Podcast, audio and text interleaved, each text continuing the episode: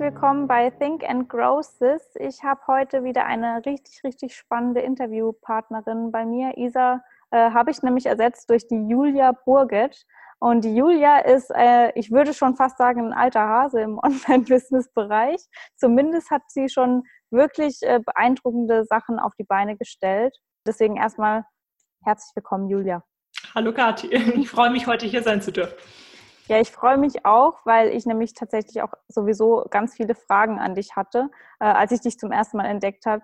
Und dann hat sich der Kontakt ergeben und ich war dann voll happy, dass wir ja, uns für ein Interview äh, zusammen getroffen haben. Und jetzt äh, möchte ich in dieser Folge vor allem auf deinen Werdegang so ein bisschen eingehen, wie du es tatsächlich geschafft hast, hier ein eigenes Online-Business ja aufzubauen, beziehungsweise hast du ja im Grunde genommen sogar zwei. Und das kannst du uns wahrscheinlich gleich nochmal so ein bisschen besser erklären. Du hast ja auch angefangen mit einem Foodblog, auch so in die Richtung ähm, gesundes Essen, ja, gesunde, eine gesunde Beziehung zum Essen, was ja auch ein Thema ist, was mich lange beschäftigt hat, immer noch beschäftigt. Und erzähl mal, wie ist es überhaupt dazu gekommen? Ja, wir haben da eigentlich einen ähnlichen Hintergrund. Ja, wo fange ich denn an? Also online habe ich maßgeblich, wie du sagst, zwei große Projekte. Das eine Projekt ist tatsächlich ein ja, Food- und Health-Blog. Da geht es so um, wie man sich denn einfach ganz normal gesund ernährt. Die Lachfoodies, also wie Lachen und Foodies. Ähm, genau, das ist im Endeffekt eine Mischung aus ähm, einfachen, gesunden Rezepten und auf der anderen Seite so Themen wie ähm, emotionales Essen, Frustessen, also ganz, diese ganzen ernährungspsychologischen Themen äh, sind auf diesem Blog vertreten. Und das andere Projekt, da gibt es ja auch eine Podcast-Folge mit dir zusammen. Das ist das Thema, wie man denn aus seinem eigenen Blog sich ein eigenes Online-Unternehmen aufbaut. Also vom Blog zum Business. Ähm, das läuft unter der Website juliaburget.de, sehr kreativer Name. Und ähm, da geht es einfach darum, wie man sich dann online was aufbaut. Also da gebe ich zum einen meine eigenen Erfahrungen aus den letzten Jahren ähm, selbst weiter. Zum anderen möchte ich da auch einfach so die, den Werdegang von anderen Leuten, die sich online was aufgebaut haben, ja, erzählen, indem ich die Leute einfach interviewe. Ähm, es gibt schriftliche Interviews und so weiter und so fort. Ja, finde ich mega spannend vor allem, wie du dich halt dann auch wirklich entwickelt hast von Foodbloggerin in Anführungszeichen nur, also es ist natürlich nicht nur, aber ne, dass du halt wirklich da so ein richtiges Empire, sage ich jetzt mal, daraus gebaut hast, wo du halt anderen auch äh, helfen kannst, sich selber was aufzubauen. Also ist äh, wahrscheinlich ein Paradebeispiel, Beispiel, würde ich jetzt mal behaupten. Ähm, was mich aber wirklich dabei noch interessiert, ist so die Sache, wie du überhaupt erstmal darauf gekommen bist, so einen Foodblog zu starten. Also was hat dich da so bewegt, zu sagen, so okay, ich will da jetzt irgendwie einen Blog machen. Wann hast du überhaupt gestartet? War das damals ähm, normal, einen Blog zu haben? Also so wie heute ist es jetzt nicht mehr so ganz unnormal, aber ich erinnere mich noch, es gab natürlich auch Zeiten, wo das eher so eine Sache war, die nicht viele gemacht haben. Ich weiß nicht, wie, wie weit zurück äh, die Geschichte von den Lachfoodies äh, liegt. Erklär mal ja, das hat im Endeffekt, also im Endeffekt muss ich ganz weit ausholen. Ich wusste schon immer, ich möchte mir was eigenes aufbauen. Ich wusste aber lange Zeit nicht, was ich denn eigentlich machen möchte. Und tatsächlich habe ich mich manchmal auch so unter Druck gesetzt gefühlt, weil ich hatte Freunde, die hatten coole Startups und so weiter. Und ich selbst wusste, ich möchte mir irgendwas aufbauen, aber was denn nur? Weil ähm, gerade so Themen mit Produkten, das war irgendwie nichts für mich. Da wusste ich, da, das ist mir noch zu, zu fern. Naja, und dann habe ich, wann war denn das? Vor sechs, sieben Jahren, als so die ersten YouTuber aus Amerika auch zu uns rübergekommen sind, habe ich wahnsinnig viel YouTube geschaut, auch die Beauty-Videos und so weiter und so fort. Und bin so so ein bisschen überhaupt in diese Online-Welt reingekommen, halt gesehen, wie die täglich ihre Videos hochladen und so weiter und so fort. Und irgendwann durch einen Zufall habe ich die Low Carb High Fat Ernährung für mich entdeckt. Also ich habe hab selber meine Vorgeschichte mit dem Essen und ähm, ja, das war so die erste Ernährungsform, wo ich mich einfach wohlgefühlt habe. Mein Asthma war weg, Neurodermitis war weg und so weiter. Und das kam dann beides zusammen. Also ich habe mir gedacht, die Ernährung ist so toll, mir geht's jetzt plötzlich so gut damit, ähm, ich möchte das in die Welt raustragen. Auf der anderen Seite war aber YouTube nichts für mich, weil ich bin tatsächlich relativ foto- und videoscheu. Also das ist was, das, das lernt man natürlich nach der Zeit und ähm, es gehört im Online-Bereich auch irgendwie mit dazu. Aber damals konnte ich mir auf keinen Fall vorstellen, einen YouTube-Kanal zu starten. Und dann ist eigentlich nur noch ein Blog geblieben. Ich hatte aber selbst wirklich gar keine Ahnung von Blogs, weil ich selber nur YouTube-Videos geschaut habe und keine Blogs gelesen habe. Aber dann kam das eben so und das war im Jahr 2014, wenn ich mich richtig erinnere. Mitte 2014, sowas um den Dreh. Und dann hat das so angefangen zu rollen. Also dann habe ich erst nach und nach, ganz am Anfang noch mit meinem Freund zusammen den Blog gestartet. Ihm hat das dann nicht so viel Spaß gemacht, dass er seine Freizeit gerne dafür ähm, hergeben wollte. Aber ähm, genau, das habe ich dann eben alleine weitergemacht. Und dann hat das so angefangen. Da kam dann später noch ein Beauty-Blog dazu. Den habe ich jetzt allerdings vor ein paar Monaten wieder nach hinten angestellt, weil das einfach zu viele Themen sind und man sich dann doch auf ein paar wenige konzentrieren muss. Genau, und im Endeffekt kam dann 2017 der letzte Blog dazu, das Thema Julia Burget, also wie man sich online was aufbaut, auf dem ich einfach so die Tipps weitergeben möchte, die ich selbst in der Vergangenheit gelernt habe. Denn ähm, alle, die sich online schon so ein kleines bisschen ausprobiert haben, wissen ja, man hat von nichts eine Ahnung, man macht aber irgendwie doch alles, verzweifelt, lernt wieder und so weiter und so fort. Und das war eigentlich der Hintergrund, warum ich dann die Website im Endeffekt auch noch gestartet habe. Ja, richtig cool. Also du bist, du würdest schon sagen, dass du so mit der Intention da hingegangen bist oder angefangen hast, dass du wirklich auch daraus ein Business machen willst. Weil ich glaube, viele Blogger starten ja erstmal so, ich will halt irgendwie einen Blog machen, weil es jeder macht so. Keine Ahnung, also ähnlich wie bei Instagram auch. War das äh, vor ein paar Jahren bei Blog so, wobei du, man muss sagen, auch echt äh, früh angefangen hast. Äh, aber war das für dich schon von Anfang an so das Thema, so, okay, ich will daraus auch ein Business machen, ich will damit wirklich auch mein Geld verdienen? Ja, so eine Mischung. Also alleine nur, weil ich das Thema, der, also Ernährungsthema so spannend finde, hätte ich jetzt nicht meine gesamte Freizeit drauf investiert, wenn ich gewusst hätte, das bleibt für dauerhaft ein Hobby.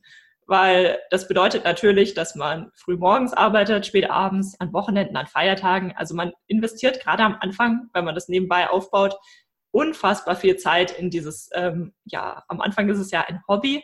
Und das alleine nur für etwas zu machen, ja, dass man ein weiterer Blog ist, der Rezepte veröffentlicht, da, ja, da habe ich zu sehr den Drang, mir etwas Eigenes aufzubauen, wenn man das so beschreiben kann. Also, wem es genauso geht, der kann das wahrscheinlich nachvollziehen. Das heißt, ich hatte nicht von Anfang an ähm, die Idee, damit jetzt sofort viel Geld zu verdienen und so weiter. Also ich wusste gar nicht so richtig, in welche Richtung das ganze Thema gehen soll. Aber ich wusste auf jeden Fall, dass es mehr sein soll, wie einfach nur eine Website, wo es Rezepte gibt. Wie hast du das dann realisiert, dass du damit auch Geld verdienen kannst? Am Anfang, also ganz am Anfang, habe ich tatsächlich mit Bannern angefangen. Aber das hat schon damals nicht mehr ganz so gut funktioniert und heute ist das ja auch nicht mehr ganz so das Wahre. Naja, und dann kamen nach und nach die ersten Unternehmenskooperationen dazu. Ähm, das war aber auch eine Zeit damals, da waren die Blogs noch sehr viel beliebter als Instagram. Das hat sich ja in den letzten beiden Jahren komplett verändert. Mhm. Und es hat eigentlich mit Unternehmenskooperationen angefangen. Und dann nach und nach habe ich so angefangen, Thema eigene Produkte vermarkten. Also erstmal habe ich ein eigenes E-Book erstellt. Also das war so 65 Lieblingsrezepte aus meinem Bereich. Es war natürlich auch erstmal super spannend, wie richtet man einen eigenen Shop ein und so weiter und so fort. Damit hat es angefangen und dann kamen im Endeffekt schließlich Online-Kurse dazu. Also je nach Thema habe ich eben für Leute, die sich mehr mit, tiefer mit dem Thema beschäftigen möchten, einfach Online-Kurse erstellt. Und das war dann im Endeffekt auch der ausschlaggebende Faktor, ähm, wie ich es geschafft habe, in Anführungszeichen, das ist immer die Standardfrage, wie hast du das geschafft, meine ja, nebenberufliche Selbstständigkeit in die hauptberufliche Selbstständigkeit umzuwandeln. Ja, richtig spannend. Aber was wahrscheinlich viele sich auch dabei fragen, ist so, wie kriege ich denn einen Blog, also wie kriege ich überhaupt Leser und wie kriege ich meinen Blog denn so äh, groß beziehungsweise so ähm, bekannt und beliebt auch, dass Leute dann überhaupt auch irgendwelche Produkte, die ich dann mir ähm, überlege, kaufen. Wie hast du das angestellt? Und es sind im Endeffekt ja zwei Themen. Das eine Thema ist erstmal Reichweite. Und bei Reichweite ähm, habe ich am Anfang, als ich angefangen habe, habe ich viel Beiträge in Facebook-Gruppen geteilt und Thema SEO ist natürlich relativ wichtig. Aber der entscheidende Faktor war dann im Endeffekt tatsächlich Pinterest. Also über Pinterest kann man wunderbar Reichweite aufbauen, auch wenn man vielleicht selbst noch gar nicht so groß ist und noch nicht wahnsinnig viele Inhalte hat. Das ist der eine Teil. Und der andere Teil ist natürlich, man muss sich dann schon so ein bisschen beweisen. Also man muss den Leuten schon erstmal zeigen, was bietet man denn an, in welchem Bereich kennt man sich gut aus. Und das sind dann die Themen, da kommen dann zum Beispiel Instagram und Facebook ins Spiel, beziehungsweise vor allem, bei mir persönlich waren es jetzt vor allem die Inhalte auf der eigenen Webseite. Ja, was fand ich auch relativ spannend, als ich dich entdeckt habe, tatsächlich auf Pinterest. also der erste Kontakt war auf Pinterest, dass du ja jetzt nicht unbedingt so krass aktiv bist auf Instagram, äh, Instagram beziehungsweise jetzt nicht äh, Trillionen von Follower hast. Und was man ja, also viele fragen mich auch heute noch, beziehungsweise setzen das immer so gleich, wenn man viele Follower hat, dann hat man irgendwie eine Chance im Online-Bereich. Wenn nicht, dann oh, ist schwierig, dann braucht man gar nicht erst anfangen, so nach dem Motto. Was sind da so deine Erfahrungen? Also ich muss sagen, ich persönlich, mich setzt Instagram total, total unter Stress. Also man kann da natürlich sehr viel Arbeit investieren und dann ähm, sieht man auch tolle Erfolge und es macht Spaß, sich mit Leuten auszutauschen. Aber vielleicht liegt es daran, dass ich selbst von der Persönlichkeit her eher introvertiert bin.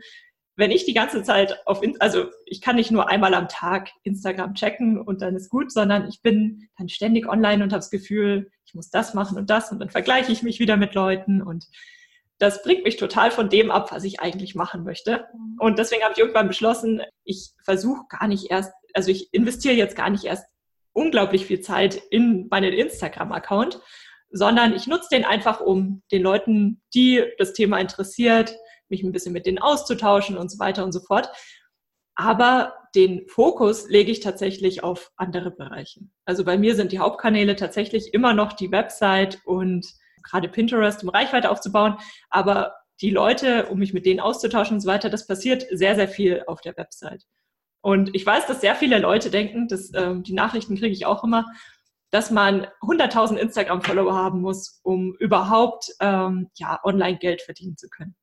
Und das ist wieder der Unterschied zwischen so einem klassischen Blogger, der vielleicht, sagen wir mal, nur mit Unternehmen kooperiert und dadurch sein Geld verdient, da ist es natürlich wichtig, gerade heutzutage, dass man auf äh, Instagram sehr, sehr groß ist. Das interessiert die Firmen, die wollen dann ähm, auch in diesem Bereich viele Kooperationen eingehen. Aber das ist ja nicht die einzige Möglichkeit, wie man online Geld verdienen kann, also wie man seine Existenz online aufbaut.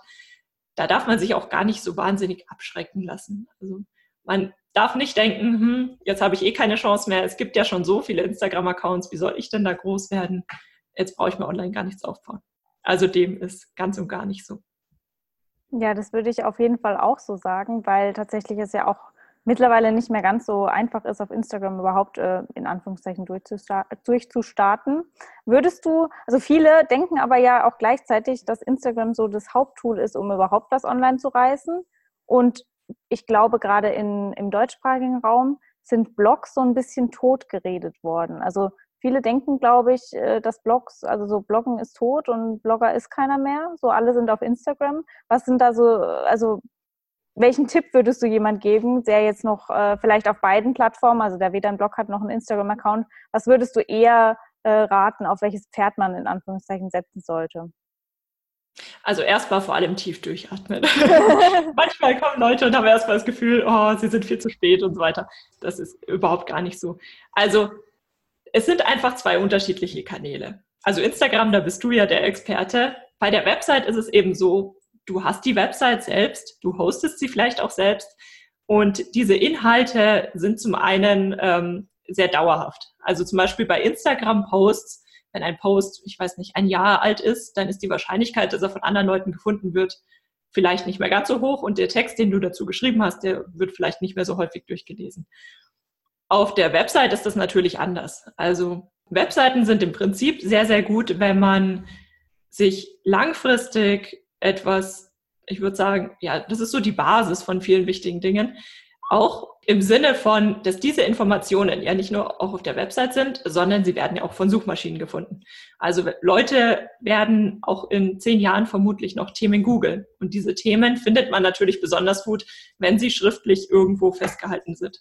Deswegen erstelle ich zum Beispiel für jede Podcast-Folge auch immer einen Blogbeitrag, weil die Suchmaschinen eben Audiodateien aktuell noch nicht durchsuchen oder noch nicht durchsuchen können und im Endeffekt immer auf die geschriebenen Inhalte, also auf den Text, der im Internet verfügbar ist, zurückgreifen. Das ist auch bei ähm, Pinterest zum Beispiel. Die greifen ja immer auf deine Webseite zurück oder auf den Text, den du auf der Website hast. Deswegen ist für mich persönlich die Website sehr, sehr wichtig und ich würde auch, wenn ich heute nochmal neu anfangen würde, immer mit der Website tatsächlich anfangen, einfach weil das für mich eine sehr solide Basis ist. Es kommt aber natürlich auch ein bisschen drauf an, welcher Typ man ist. Also ich bin ein, wie ich vorhin schon gesagt habe, ich, ähm, mir macht es mehr Spaß, wenn ich Dinge aufsetzen kann, die dann vielleicht auch mal automatisiert laufen, die von alleine laufen. Und wenn ich weiß, ich, ähm, ja, ich kann phasenweise einfach an Themen arbeiten. Und bei Instagram habe ich persönlich, das ist aber Typsache, immer das Gefühl, ich müsste ständig irgendwas veröffentlichen, ich muss ständig online sein, wenn ich das als meinen Hauptkanal sehen würde. Deswegen würde ich persönlich immer mit der Website starten. Ich weiß nicht, wie siehst du das denn?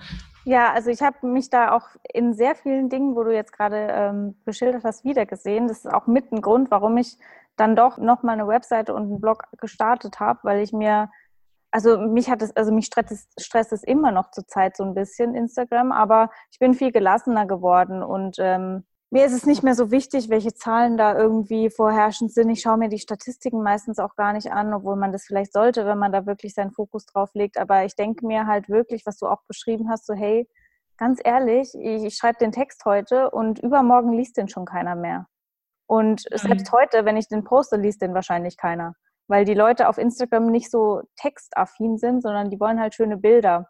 Ich bin aber eher jemand, der halt viel schreibt und auch immer eigentlich lange Texte schreibt, weil ich mich nicht kurz fassen kann und dann aushole und sowas. Deswegen ist eigentlich tatsächlich halt so ein Blog oder auch ein Podcast eher mein Format, weil ich da halt viel mehr ausholen kann. Und ich habe auch das Gefühl, dass es mehr geschätzt wird, beziehungsweise mehr gefunden wird natürlich, wenn es dann irgendwo halt schriftlich äh, auf einer Webseite steht oder was du auch gesagt hast mit Pinterest. Also das finde ich halt, das, das, darum bin ich so ein Pinterest-Fan auch, dass wirklich Pins von, weiß ich nicht, vor zwei Jahren dann plötzlich trotz, trotzdem wieder voll viral gehen. Ähm, das ist halt, das würdest du auf Instagram nie erleben. Und das finde ich halt ein bisschen schade. Und deswegen würde ich auch jedem eher dazu raten, wirklich zu schauen, hey, schau, dass du deinen eigenen Blog hast, weil A ist es deine Plattform. Instagram, dein Account kann morgen weg sein. Und ähm, B, denke ich, dass es ein bisschen familiärer ist oder halt äh, intimer dann auch. Also ne, die Leute sind dann halt wegen dir auf dieser Seite und auf, bei Instagram kann es Zufall sein. So. Weißt du, wie ich meine?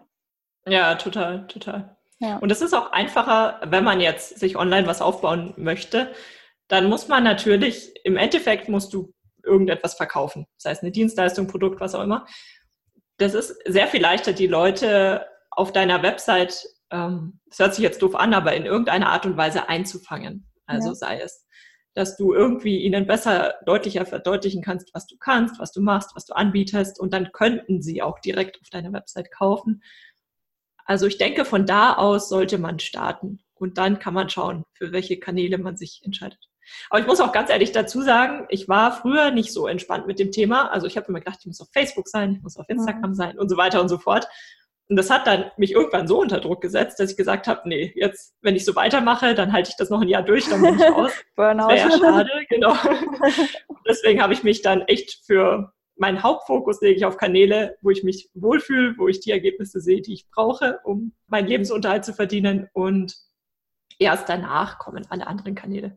Aber da muss man nach einer Weile auch einfach so eine gewisse Gelassenheit vermutlich entwickeln. Ja, ich finde es auch spannend, dass du quasi als äh, zweiten Schritt erst ähm, eine Personal Brand sozusagen aufgebaut hast, weil viele fangen ja eigentlich damit erst an, äh, sich irgendwie eine Personal Brand zu machen als Influencer oder was weiß ich. Und du hast ja im Prinzip erst die Lachfoodies gehabt und jetzt gibt es eigentlich relativ neu, sage ich jetzt mal, ähm, die Julia Burget-Seite, äh, also die Seite, wo du dann wirklich auch äh, anderen Frauen hilfst, äh, ihren Online-Business zu starten.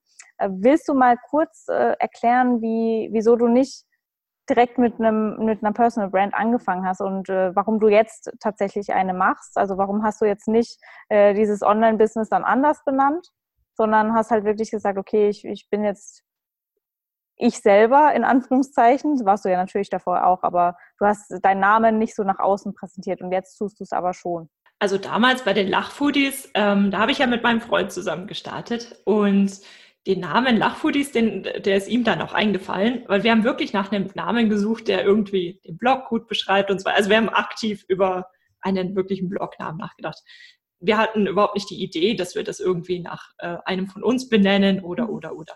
Einfach weil das Thema gar nicht so dazu passt. Und ich muss ganz ehrlich sagen, die juliaburge.de Website, ich habe monatelang überlegt, ob mir ein guter Name einfällt, der genau das beschreibt, was ich machen möchte. Und im Endeffekt war es einfach nur Bequemlichkeit oder zu wenig Kreativität, dass ich mich für meinen eigenen Namen entschieden, entschieden habe. Ich weiß, das ist ja aktuell ein Trend, dass man sich eine eigene Marke aufbaut in dem Sinne. Ich denke aber ein Stück weit, es ist nicht unbedingt immer notwendig, sondern es ist natürlich auch ein Stück weit bequem. Weil jetzt juliaburgit.de, da könnte ich jetzt über Business-Themen reden, aber wenn ich damit in zwei Jahren nichts mehr anfangen kann, könnte ich auch was anderes machen. Die Leute kennen mir ja mich als Person. Mhm. Also man ist da nicht so äh, gebunden an gewisse Themen. Aber trotzdem würde ich immer noch sagen, wenn man tolle Blognamen hat, wie jetzt zum Beispiel auch bei deinem Blog, mhm. dann würde ich immer den Blognamen bevorzugen. Es sei denn, man ist wirklich eine Persönlichkeit oder ist schon irgendwie bekannt unter seinem Namen aus irgendeinem Grund. Muss ich ganz ehrlich sagen. Mhm. Finde ich voll interessant, weil ich habe mir die ganze Zeit gedacht, kann ich das wirklich irgendwie anders benennen? Wäre es nicht besser, meinen eigenen Namen zu nennen, damit der Name quasi im Gedächtnis von den Leuten ist? Und dann habe ich mich schon öfters mal schlecht gefühlt, dass ich das halt irgendwie anders genannt habe. Oder ich hatte halt dann immer so das Gefühl, vielleicht ist es nicht so klar. Weißt du, wie ich meine? Ja, das kann natürlich passieren, aber spätestens, wenn jemand mal auf deiner Website war, also den Namen Akrat Akrat, ja, okay. Also den Namen werde ich äh, so schnell nicht mehr vergessen. Das ist eben wieder dieser sehr gute Name, der, den man sich äh, merkt und der so in Erinnerung bleibt. Während es mittlerweile ja so viele Webseiten gibt, die nach ihren eigenen Namen benannt sind, mhm. dass ich mich nicht immer an die Namen erinnern kann. Ich weiß manchmal noch, wie die Website aussah, ich weiß, was ich, äh, welchen Beitrag ich toll fand, aber ich kann mich nicht mehr an den Namen erinnern. Ja. Deswegen würde ich persönlich tatsächlich nicht auch unbedingt auf den Zug aufspringen, dass man seine eigene, also seine Website nach sich selbst benennt. Mhm. Es sei denn, es fällt einem nichts Besseres ein. Muss ich ganz ehrlich sagen. Okay, ja, interessant, äh, auf jeden Fall. Wie ist es denn jetzt aktuell bei dir? Du hast quasi zwei Businesses am Laufen, die relativ unabhängig voneinander sind. Ähm, wie managst du das alles? Wie kriegst du das alles unter einen Hut? Weil also ich sag mal so, schon ein Business ist ja oftmals äh, genug Arbeit. Wie schaffst du es dann da zwei gleichzeitig irgendwie nebeneinander laufen zu lassen? Ja, das ist tatsächlich nicht ganz einfach. Ähm, und ich muss auch sagen, ich ähm, dachte, wenn ich jetzt Vollzeit selbstständig bin, das war Mitte letzten Jahres, dann habe ich jetzt plötzlich so viel Zeit und dann wird es einfacher, aber dem ist eigentlich gar nicht so. Tatsächlich hatte ich ja sogar drei Projekte und habe jetzt auf zwei runtergeschraubt weil das tatsächlich relativ schwierig ist. Und diese Unternehmen sind eigentlich nur miteinander verknüpft oder Projekte sind nur miteinander verknüpft, indem ich bei den Lachfoodies alles erstmal ausprobiere oder ja, Erfahrungen sammle, bevor ich die Tipps dann auf dem anderen Blog weitergebe. Mhm. Sonst haben die keine Überschneidungspunkte. Und ich persönlich versuche wirklich wochenweise, mich nur auf das eine Projekt oder nur auf das andere Projekt zu konzentrieren, weil die natürlich auch thematisch komplett äh, unabhängig sind. Also bei dem einen geht es ja um Ernährung. Es ist ein bisschen einfühlsameres Thema, weil es ja um emotionales Essen geht, also um diese ganzen psychologischen Themen, während es bei juliaburgit.de sehr viel handfester ist, ähm, sind ganz andere Themen. Die Leute haben teilweise auch ganz anderen Hintergrund, also die Zielgruppen sind komplett unterschiedlich. Und deswegen versuche ich da wirklich, mich komplett ein paar Tage nur auf das eine Projekt zu konzentrieren und dann komplett auf das andere. Und sonst muss man eben gut planen. Aber das ähm, äh, hat vermutlich jeder schon mehr oder weniger gelernt. Ähm, also ich habe, ich arbeite sehr viel mit Asana. Da kann ich einfach, wer das nicht kennt, das ist so ein Tool, da kann man Aufgaben sehr gut planen. Man kann es nutzen, um zum Beispiel im Team zusammenzuarbeiten, Projekte zu planen. Und dort ähm, schreibe ich alles auf, was mir so durch den Kopf schwirrt. Also wenn ich denke, oh, ich muss noch ein Newsletter schreiben, schreibe ich das da auf und so weiter und so fort. Und im Endeffekt erinnert mich Asana jeden Tag daran, was ich denn heute alles erledigen muss für, für mein Thema, ähm, welche Themen wirklich wichtig sind, wo ich anfangen muss und was ich vielleicht auch ein bisschen hinten anstellen kann. Das ist so meine kleine ja, Geheimwaffe, Unterstützung. Ja, so, ja, doch bin ich eigentlich auch voll ähnlich gestrickt. Also ich mache das jetzt nicht so wochenweise, aber ich habe mir so wie einen Stundenplan gebaut für meine Woche, also wie früher aus mhm. der Schule. Und ich arbeite zwar nicht mit Asana, aber mit Trello, das ist so ein bisschen ähnlich. Ja, gleiches genau. Prinzip. Ja, ja, genau.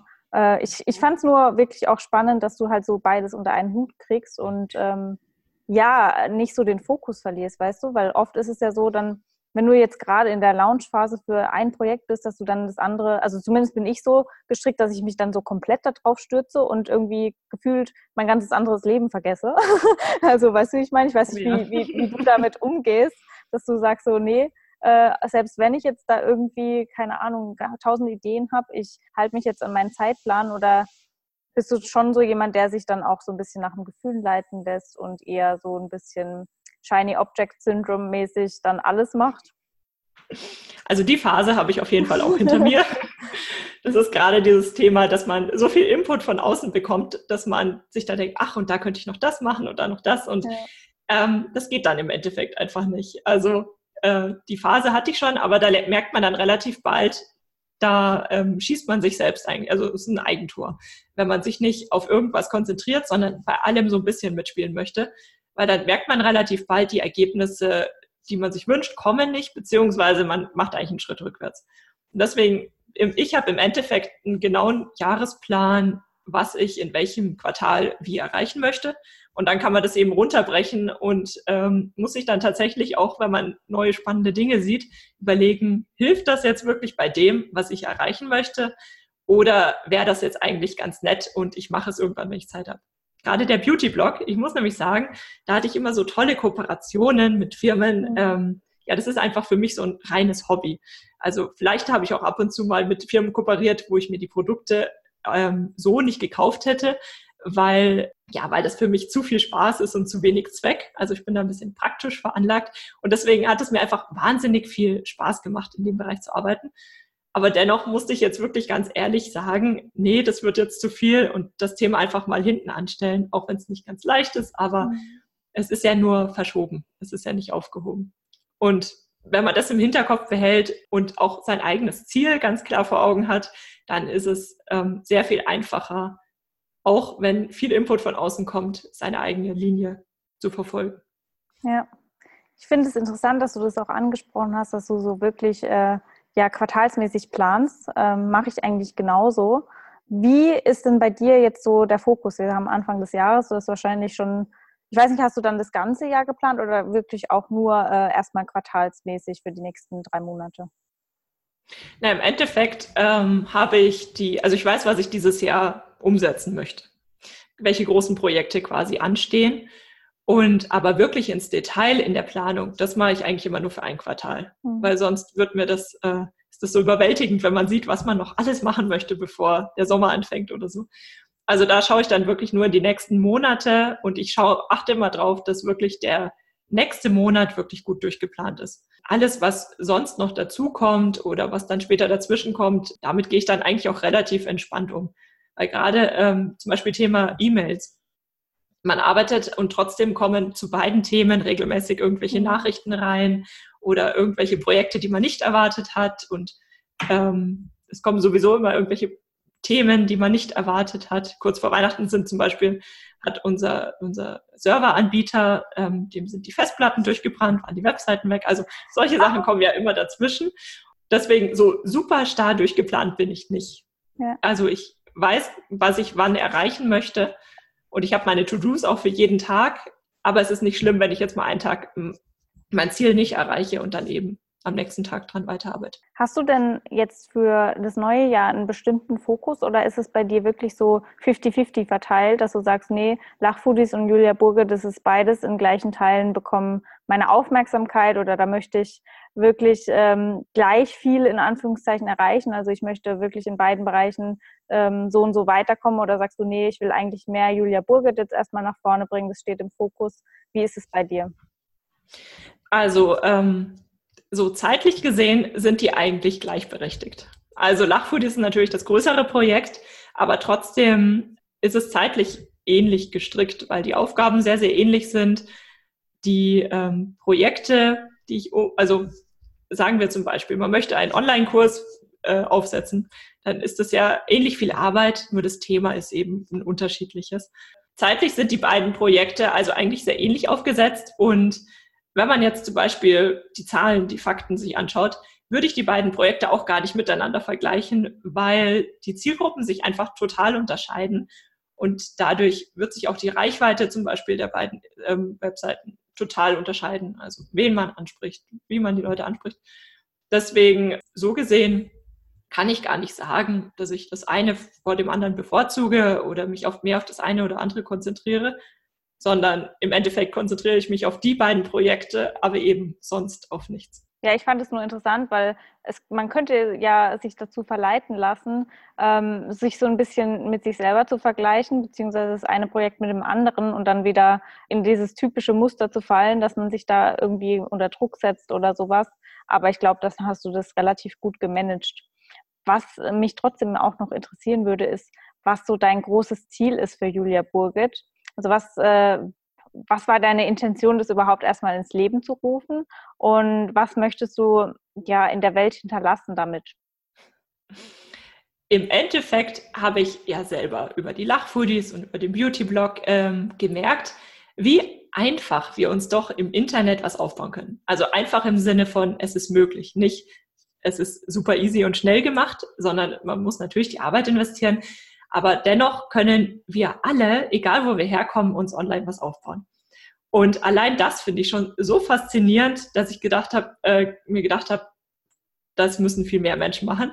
Und auf der anderen Seite kam dazu, dass ich von sehr vielen Leuten mitgekriegt habe, sie würden gerne, sie trauen sich aber nicht. Oder sie haben mal eine Website aufgebaut, aber den nächsten Schritt trauen sie sich nicht, weiterzugehen. Und ich persönlich habe gemerkt, dass in Deutschland, ähm, da sind wir wieder beim Thema, dass die Amis uns immer ein großes Stück weit voraus sind, dass in Deutschland noch gar nicht so wahnsinnig viele Business-Blogs vorhanden sind, gerade beim Thema, dass sich Frauen gegenseitig unterstützen. Es gibt so die knallharten Männer, die über ihre Online-Marketing-Tipps reden, Affiliate-Marketing. Die gehen aber ganz anders an diese Themen ran als wir Frauen, habe ich das Gefühl. Also auch wenn ich meine Kurse so aufbaue, dass sie wirklich super greifbar sind, dass sehr viel technische Tipps drinstecken, ist es trotzdem eine andere Herangehensweise zwischen Frauen und Männern. Ich kann das nicht ganz genau beschreiben, aber ähm, ich persönlich habe mich zum Beispiel von diesen männlichen Blogs einfach nicht abgeholt gefühlt. Und das, diese drei Punkte, das war eigentlich der Hintergrund, warum ich dann diesen Business-Blog gegründet habe, um einen, zum einen, damit wir Frauen uns besser unterstützen und zum anderen, um auch rüberzubringen, jeder kann sich online was aufbauen und es ist gar nicht so schwer. Denn ich habe es geschafft, also schaffen es auch alle möglichen anderen Leute. Ja, einfach auch so ein bisschen zeigen, wie es funktioniert, aber auch so ein bisschen motivieren und ja, so einen ersten Einstieg auch geben. So ein bisschen, ja, ja. Coaching, wenn man das so nennen möchte. Ja, finde ich richtig gut, weil wir ja damit auch eine ähnliche Message äh, nach außen tragen wollen. Und äh, da sind wir auch wieder so, dass sich gegenseitig unterstützen bei Frauen, finde ich halt ein wichtiges Thema, weil viele dann immer denken so, oh mein Gott, Konkurrenz hier, da und das machen schon 100.000, aber man hat ja immer noch so eine eigene Art und Weise. Oder wie würdest du sagen, gehst du damit um, dass du jetzt Konkurrenz hast? Ich denke mal, im Food-Bereich ist es noch viel präsenter als jetzt im äh, Online-Business-Bereich. Wie gehst du damit um, wenn du das Gefühl hattest, oder vielleicht hattest du es auch nie, aber ich gehe mal stark davon aus, du hattest schon oft die Gedanken so, oh mein Gott, äh, das hat schon irgendwie jemand anders gemacht oder da gibt es viel bessere als ich. Wie gehst du damit um? Also zum einen muss man sich natürlich eine Nische suchen, wo man sich wohlfühlt. Nische im Sinne von gar nicht mal nur thematische Nische, sondern einfach ein Themengebiet. Das beschreibt es vielleicht besser, wo man sich persönlich wohlfühlt. Also ich habe ja jetzt auch keinen Foodblog, sondern ich habe mich auf die zum einen zucker- und glutenfreie Ernährung äh, spezialisiert und dieses einfach gesund. Also das ist vielleicht ein ganz gutes Beispiel. Bei dem Thema Foodblog. Es gibt ja auch in der Low Carb Richtung gibt es schon relativ viele Blogs. Damals, als wir angefangen haben, kam das gerade erst so. Aber es gibt dann zum Beispiel die einen Blogs, die sagen, du musst dich Low Carb ernähren, äh, du musst dich ganz streng nach, an die Regeln halten und so weiter und so fort. Und da bin ich dann zum Beispiel eher so, das ist meine Wohlfühlernährung. Ich zeige dir, wie das funktioniert und so weiter und so fort. Aber ich sehe das Ganze nicht so hart und es geht im Endeffekt darum, dass du für dich selbst herausfindest, was gesunde Ernährung für dich bedeutet. Also allein von der Message, die man rüberbringt, unterscheidet man sich ja schon. Also da muss man für sich selbst einfach wissen, was ist denn mein Ziel, wo möchte ich hin, was möchte ich nach draußen transportieren und was soll der Leser bekommen, wenn er auf meine Seite ist. Wenn man das hat, dann hat man eigentlich schon ein ganz gutes ähm, ja, Selbstbewusstsein, wenn man das so sagen kann, ähm, dass man einfach weiß, wer bin ich mit meinem Auftritt, mit meinem Online-Auftritt. Und das Thema sich mit anderen vergleichen und das Gefühl haben, es gibt doch schon so viele äh, tolle, gute Blogs. Das ähm, hatte ich natürlich. Und gerade ähm, auch bei, das ist wieder so ein Instagram-Thema, da war ich am Anfang total, ich habe mich immer schlecht gefühlt, wenn ich gesehen habe, ach, aber die machen schönere Food-Fotos und die macht das schöner und so weiter und so fort. Aber im Endeffekt habe ich dann nach einer Weile auch gelernt, selbst wenn man ein Thema nimmt, was schon so viele Leute haben, es kommt immer sehr darauf an, wie du es rüberbringst. Also die Leute kommen nicht auf deine Website, weil sie nur die Fakten haben wollen, sondern weil sie auch dich als Person in gewisser Art und Weise mögen, nicht mögen, je nachdem, was die Motivation ist, aber eben sie möchten deine Sicht der Dinge vielleicht auch manchmal haben. Und dadurch ist auch dieses Konkurrenzdenken für mich gar nicht so vorhanden. Also dieses Thema Konkurrenz war für mich sowieso eigentlich eher weniger das Thema. Ich habe mich, wenn dann, immer mit anderen Leuten verglichen und hatte das Gefühl, ich bin ja viel schlechter als alle anderen. Aber Konkurrenz eher weniger, sondern mehr so eine, ja, online ist es ja sowieso so eine Sache. Wenn man zusammenarbeitet, erreicht man so viel mehr, als wenn man sich gegenseitig als Konkurrenz betrachtet und ja, sich ausstechen möchte. Ich denke, dann investiert man auch wahnsinnig viel Energie in Themen, die gar nicht so äh, zielführend sind. Also wenn man jemand anderen jetzt schlecht redet oder sich den ganzen Tag darüber aufregt, was der andere denn macht, was ich doch viel besser kann oder so, das bringt einen ja nicht weiter. Sondern im Endeffekt hat jeder so sein Spezialgebiet und selbst wenn 20 Blogs sehr, sehr ähnlich sind, hat trotzdem jeder seine eigene Daseinsberechtigung. Und ja, ich glaube, das ist dieses Gefühl, dass man Angst hat, es gibt nur Platz für eine Handvoll Leute und der Rest wird untergehen. Aber das ist an sich gar nicht so. Also nur rein jetzt vom Thema her würde ich das gar nicht festmachen. Ja, es stimmt auch. Und ich glaube, also was mir zum Beispiel dabei geholfen hat, ist wirklich so diesen, auch wieder einen Reality-Check zu machen und zu sehen, okay, eine Person, die, die kann ja mehr Leuten folgen als nur einer Person. So, weißt du, wie ich meine? Weil oft denkt man so, ja, okay, die macht es genauso wie ich und die macht es vielleicht besser, also zumindest in meinem Universum. Und ähm, dann wird eine andere Person wahrscheinlich nur dieser einen Person folgen, aber das ist ja nie die Realität. Und das ist auch wieder so eine Sache, die man halt nur in seinem Kopfkino dann äh, am Laufen hat lassen. Aber eigentlich, also man folgt ja meistens Hunderten von Menschen und man kann auch mehr als nur einen Blog lesen. Deswegen hast du das auch schon richtig gesagt, eigentlich gibt es ja keine Konkurrenz, sondern ähm, zusammen erreicht man, also hat man tatsächlich auch mehr Reichweite, weil man mehr Leuten erre äh, erreicht, so rum. Wenn man die Perspektive da so ein bisschen ändert, ich glaube, dann kommen wir alle halt auch besser voran. Und ja, ich denke, wir beide tun da schon so ein bisschen einen Teil dafür, hoffe ich zumindest, dass wir da Frauen äh, dazu bewegen können, trotzdem äh, auch durch die Angst, äh, sich was eigenes aufzubauen. Abschließend würde ich von dir noch gerne wissen, was oder welchen Tipp würdest du jemandem geben, der wirklich noch gar nichts online hat, noch äh, weder Instagram, also zumindest jetzt nicht irgendwie eine bedeutende Reichweite, auch kein Blog und äh, noch gar nichts, aber die Person weiß auf jeden Fall, sie will sich online selbstständig machen. Was wären für dich die ersten wichtigen Schritte? Thema eins tatsächlich das Thema. Es kann ja auch später noch sein, dass sich das Thema dann nochmal ändert oder dass man das erste Projekt gegen die Wand fährt und nochmal komplett neu anfängt. Aber trotzdem würde ich mir zuallererst ein Thema überlegen. Dann würde ich tatsächlich eine Website aufbauen, eine Website inklusive Newsletter-Angebot. Und dann würde ich einfach mal loslegen. Und zwar ohne alles perfekt vorbereitet zu haben. Also man muss nicht erst 20 Blogbeiträge haben, um einen Blog starten zu können, sondern einfach eins nach dem anderen äh, einfach machen und gar nicht so wahnsinnig viel planen. Denn gerade am Anfang, wenn man auch noch gar nicht so viel Erfahrung hat, wie schnell kann man sich dann Reichweite aufbauen? Wie funktioniert das alles? Wie funktioniert das technisch auch alles? Ähm, dauert eh alles ein bisschen länger, als man vielleicht vorher dachte. Manches geht dann vielleicht auch wieder ein bisschen schneller. Ich denke, da muss man einfach loslegen und einfach mal machen, sich in diese Welt überhaupt einfinden und dann merkt man schon, es läuft. Oder im schlimmsten Fall kann man ja mit einem neuen Thema nochmal komplett neu anfangen. Ja, ich glaube, das ist wirklich das Stichwort. Äh, kann ich auch nochmal ganz äh, oft mit Text Textmarke unterstreichen. Einfach machen. Ja. nicht, so, nicht so kompliziert alles machen. Und ähm, der Spruch, nee, done is better than perfect, so rum, ist, glaube ich, wirklich so das Leitmotto von jedem, der irgendwie mal online angefangen hat in diesem Sinne, vielen, vielen Dank, Julia, dass du dir Zeit genommen hast und äh, ja, hier warst für das Interview. Wo können dich denn äh, meine oder unsere Zuhörer finden? Wo kann man noch mehr von Julia irgendwie erfahren? Erstmal vielen Dank, dass ich ähm, bei dir zu Gast sein durfte. Man findet mich im Endeffekt, gibt es einmal das, den Blog juliaburgit.de, das ist der, der Business-Blog.